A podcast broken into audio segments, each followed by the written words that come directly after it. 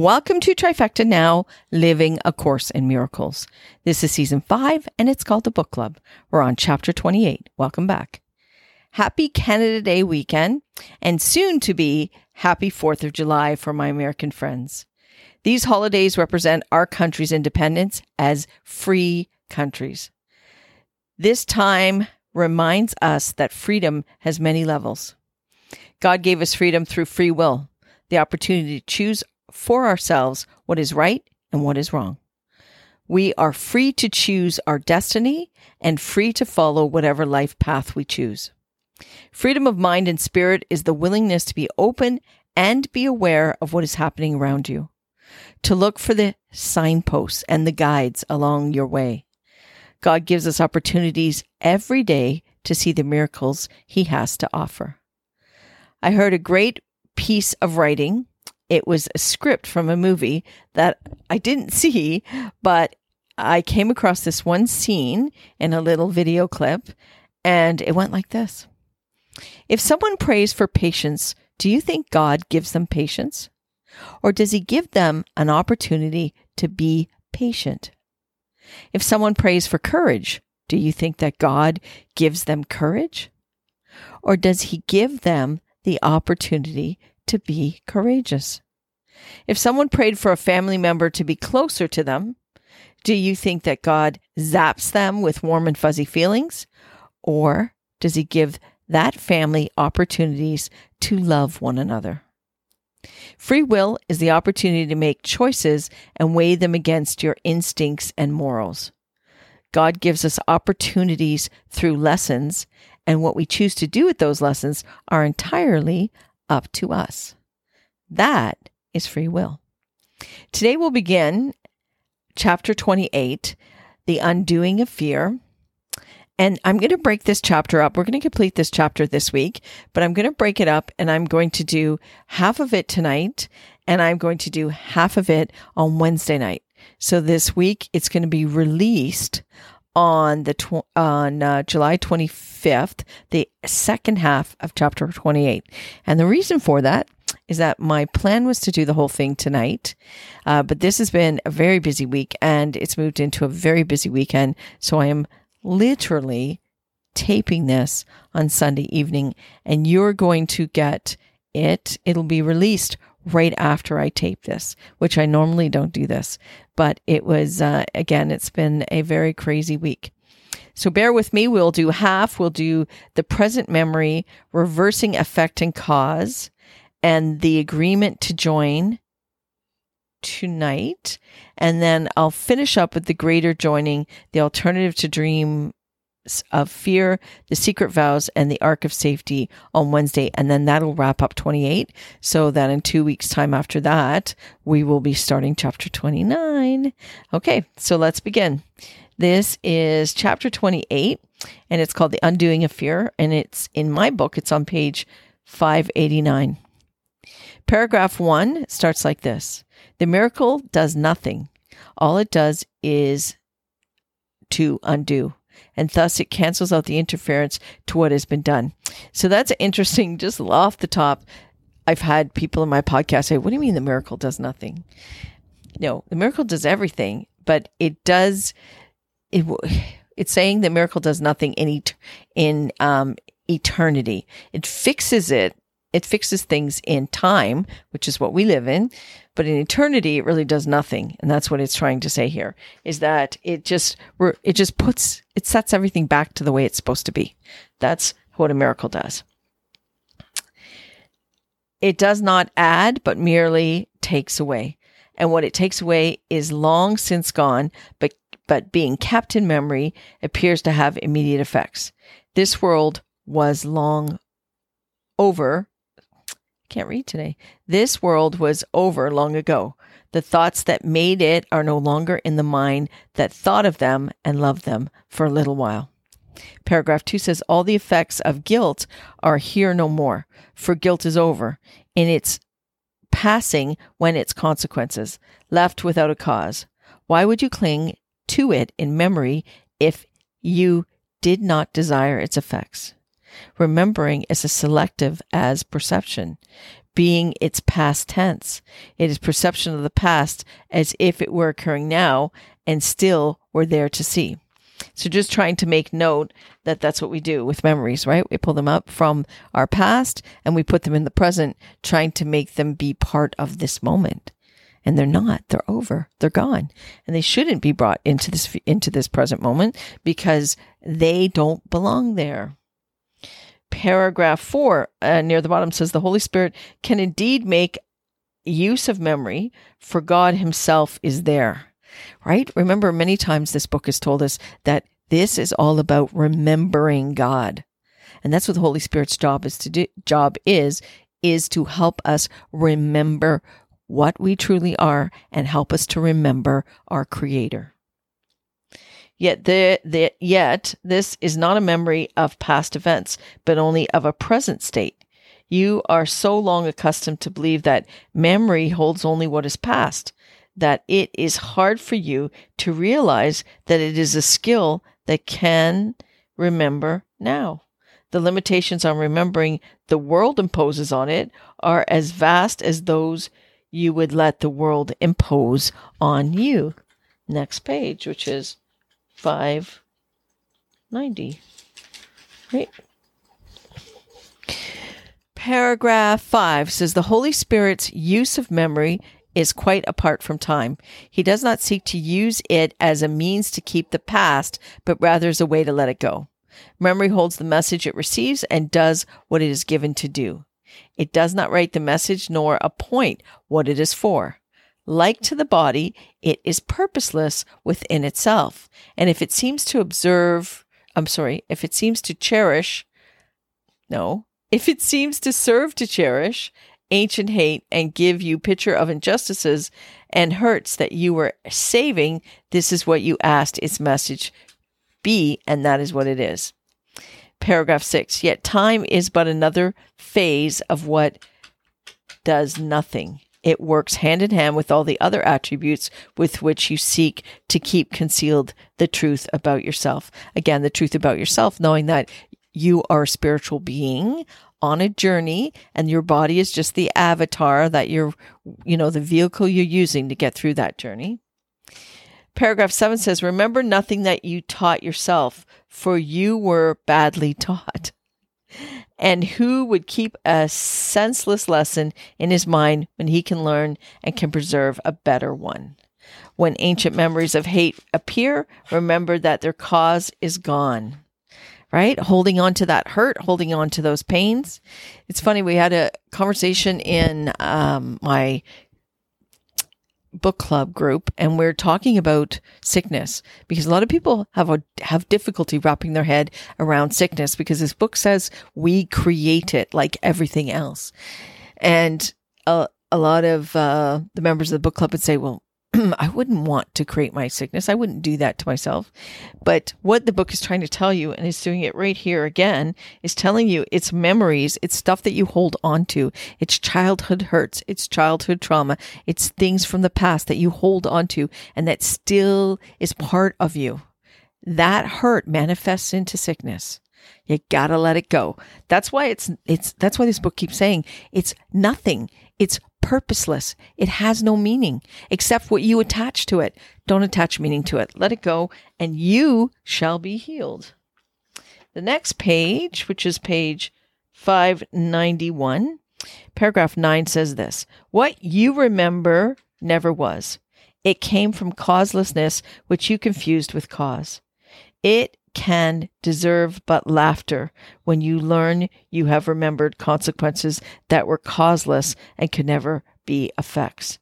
The miracle reminds you of a cause forever present, perfectly untouched by time and interference. never change from what it is, and you are its effects as changeless and as perfect as itself.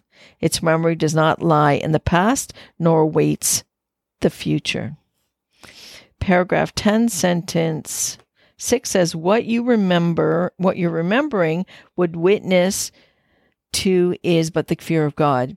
He has not done the thing you fear. No more have you. And so your innocence has not been lost. You need no healing to be healed. Paragraph 11 says the miracle comes quietly into the mind that stops an instant and is still.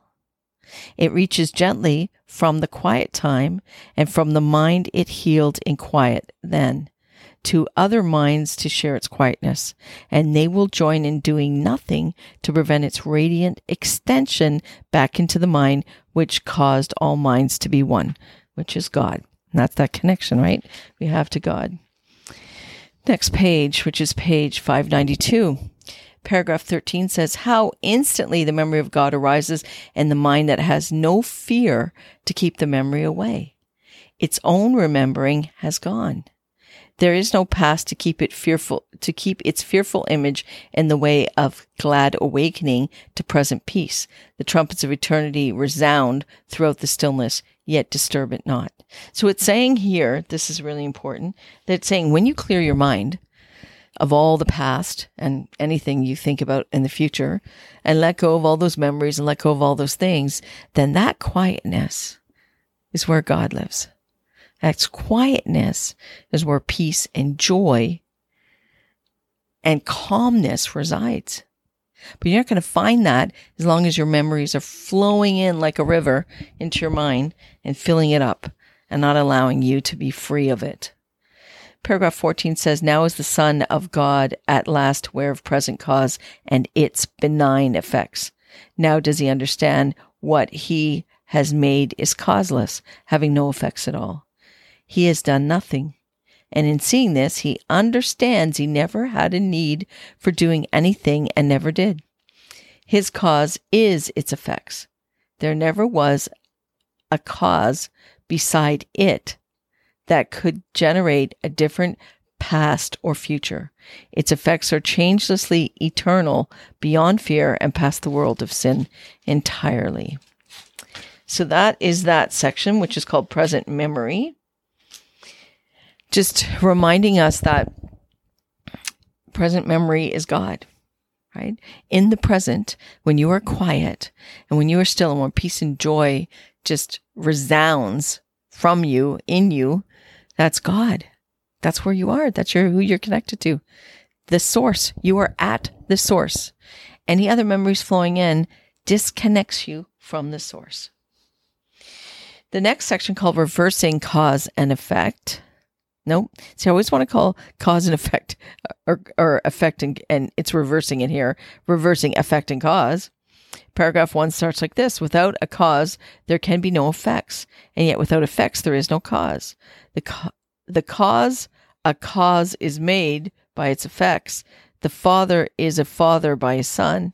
Effects do not create their cause. Next page, which is 593 at the top it says, but they establish its causation. Thus, the Son gives fatherhood to his Creator and receives the gift that he has given him. It is because he is God's Son that he must also be a father who creates as God created him. So, this is, you know, talking about the whole story of creation and how we keep going and we keep creating. Paragraph two says, Fatherhood is creation. Love must be extended. Purity is not confined. It is in the nature of the innocent to be forever uncontained without a barrier or limitation.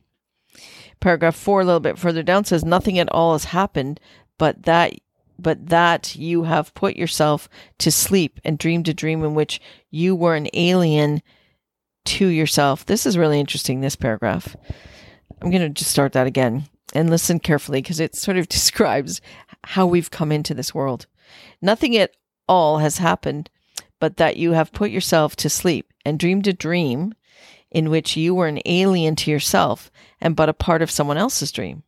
The miracle does not awaken you, but merely shows you who the dreamer is. It teaches you there is a choice of dreams while you are still asleep, depending on the purpose of your dreaming. Do you wish for dreams of healing or for dreams of death? A dream is like a memory in that it pictures what you want shown to you. Paragraph 5 says the empty storehouse with an open door holds all your shreds of memories and dreams. Yet if you are the dreamer, you perceive this much, this much at least. Yet if you are the dreamer, you perceive this, oh, sorry, that you have caused the dream and can accept another dream as well. But for this change in content of the dream, it must be realized that it is you who dreamed the dreaming that you do not like. Okay. I know I know how this goes and it always becomes a little bit more complicated and people will turn to me and say, "What?" So, what it's trying to say there is if you can picture that you're the dreamer. So we already said that this is an illusion. We've come here in this illusion. This isn't real. This is time based. This is time space. God lives in eternity, lives in a whole other space continuum. And we've come here and we have forgotten what we are. So we're in a dreamlike state, wandering around through this life, trying to figure out what's real. And by real, I mean God and trying to figure out the truth. By truth, I mean God. So we wander around in the dream. And then when we go to sleep at night, we dream within the dream. And that is all chosen. Those are all things we choose to dream. So just that's what they mean by that part. Oh, and that ends it. So that's talking about. Oh, no, it isn't. No, it doesn't. Sorry. I'm switching the page. Oh, I switched the page. I thought I ended that. Nope, keep going page 594. So you can see I'm in a, a weird uh, mood. I think it's because I've just been, um, uh, I've had a lot going on this week and I did not want to miss this evening, did not want to not post something. So just bear with me here. Paragraph six says, This world is causeless, as is every dream that anyone has dreamed within the world. No plans are possible and no design exists that could be found and understood. What else could be expected from a thing that has no cause? Yet if it has no cause, it has no purpose. Paragraph seven. The miracle establishes you dream a dream and this and that its content is not true. This is a crucial step in dealing with illusions. No one is afraid of them when he perceives he made them up. The fear was held in place because he did not see that he was the author of the dream and not a figure in the dream. He gives himself the consequences that he dreams he gave his brother. And it is but this dream has put together and has offered him to show him that he wishes his wishes have been done. Paragraph 8 says the separation started with the dream the father was deprived of his effects and powerless to keep them since he was no longer their creator. Sorry, I'm just fixing this book here. um, was no longer their creator. In the dream, the dreamer made himself, but what he made has turned against him taking on the role of its creator as the dream had. And as he hated his creator, so the figures in the dream have hated him. His body is their slave, which they abuse because the motives he has given it given it have adopted as their own and hate it for the vengeance it would offer them. It is their vengeance on the body that appears to prove the dreamer could not be the maker of the dream. Again, just talking about how we have put this all on ourselves and how we've created this belief that this is real and that we are just puppets in some sort of play and that we don't have a choice and that we don't, you know, we just go along with it and see what happens instead of knowing that like our creator, we can shift and we can move away from this dream. Paragraph 10 on the next page, which is 595, says this Like every lesson that the Holy Spirit requests you learn, the miracle is clear. It demonstrates what He would have you learn and shows you its effects are what you want. In His forgiving dreams are the effects of yours undone, and hated enemies perceived as friends are merciful intent. Their enmity is seen as causeless now because they did not make it. And you can accept the role of maker of their hate because you see that it has no effects. So again, it's all the things you hold on to and the problems we create with other people and starting to see that we do that. We create these problems and taking ownership of that. Paragraph 11 Sentence six says the miracle is useless if you learn but that the body can be healed, for this is not the lesson it was sent to teach. The lesson is the mind was sick that thought the body could be sick. Projecting out its guilt caused nothing and had no effects. Paragraph 12 says the world is full of miracles. They stand in shining silence next to every dream of pain and suffering, of guilt and sin or sin and guilt. They are the dreamer's alternative, the choice to be the dreamer rather than deny the active role in making up the dream.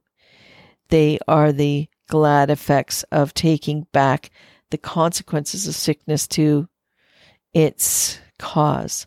The body is released because the mind acknowledges this is not done to me, but I am doing this. And thus the mind is free to make another choice instead. Beginning here, salvation will proceed to change the course of every step in the descent to separation until all the steps have been retraced and the ladder gone and all the dreaming of the world undone. That is that section, which is reversing effect and cause. All right, and so I'm going to do one more section and then that so I said I'm going to call it call it a little bit short tonight and I will complete the rest on Wednesday and I will download it Wednesday so you'll see a uh, different download date and uh, they're back to back. So this is page 596 it's called the agreement to join. Paragraph 1 says this what waits in perfect certainty beyond salvation is not our concern. Paragraph 2 says no mind is sick until another mind agrees that they are separate and thus it is their joint decision to be sick. If you withhold agreement and accept the part you play in making sickness real, the other mind cannot project its guilt without your aid in letting it perceive itself as separate and apart from you. Thus is the body not perceived as sick by both your minds and from separate points of view. Paragraph four near the bottom says the end of dreaming is the end of fear, and love was never in the world of dreams. The gap is little. Yet it holds the seeds of pestilence and every form of ill, because it is a wish to keep apart and not to join. And thus it seems to give a cause to sickness which is not its cause. The purpose of the gap is all the cause that sickness has, for it is made to keep you separated in a body which you see as if it were the cause of pain. Next page. Page 597, paragraph 5 says this The cause of pain is separation, not the body, which is only its effect. Paragraph 7 says, Count then the silver miracles and the golden dreams of happiness as all the treasures you would keep within the storehouse of the world. The door is open, not to thieves, but to your starving brothers, who mistook for gold the shining of a pebble, and who stored a heap of snow that shone like silver. They have nothing left behind the open door. What is the world except a little gap perceived to tear eternity apart and break it into days and months and years? Paragraph 8 Be not afraid, my child, but let your world be gently lit by miracles. And where the little gap was seen to stand between you and your brother, join them there. And so sickness will now be seen without cause. The dream of healing in forgiveness lies, and gently shows you that you never sinned. The miracle would leave no proof of guilt to bring you witness to what never was. And in your storehouse, it will make a place for welcome for your father and yourself. Paragraph 9 at the bottom says this. As I change, shifting my book here, this is a feast unlike indeed to those the dreaming of the world has shown. For here, the more that anyone receives, the more is left for all the rest to share. Next page. And, oh, wait a minute. I'm going to keep going on that one. Sorry. The guests have brought unlimited, next page, unlimited supply with them, and no one is deprived or can deprive. Here is a feast the Father lays before his Son and shares it, it equally with him And in their sharing, there can be no gap in which abundance falters and grows thin. Sorry. Here can the lean years enter not, for time waits not upon this feast, which has no end. For love has set its table in the space that seemed to keep your guests apart from you. Okay, so that section is called the agreement to join. So this is just a section that refers to how we made that agreement to join a very long time ago before we came here, and that our goal in this world is to realize that that's what we came here for is to connect again is to see our brothers and sisters as one with us with no judgment with no motive with nothing just knowing that they are part of us and connected to us in every way in every form all right so i'm going to leave that there and later in the week, as I said, I will do the rest of 28 and then we will, um, and then we'll end it. And so in two weeks' time, when we come back again, um, I will start chapter 29, which is the awakening. And I'll cover the sections of the closing of the gap, the coming of the guest, God's witnesses, dream roles, forgiveness, and the end of time. My online book club is on Wednesday nights. So I will have I will actually have taped this on Wednesday and I'll release it before Wednesday evening, but I'll be doing my online book club this Wednesday evening. Um, I want to thank everyone for listening. You can be, I can be reached at trifecta now three at gmail.com. If you'd like to ask a question, share a comment, or just say hello. And that's all I have for now. So, what I'd like to say to all of you is keep sharing the love and remember that this is our journey. Let us together find our way. Live in this moment. It's the only one that truly matters. Always, always, always love. Denyse.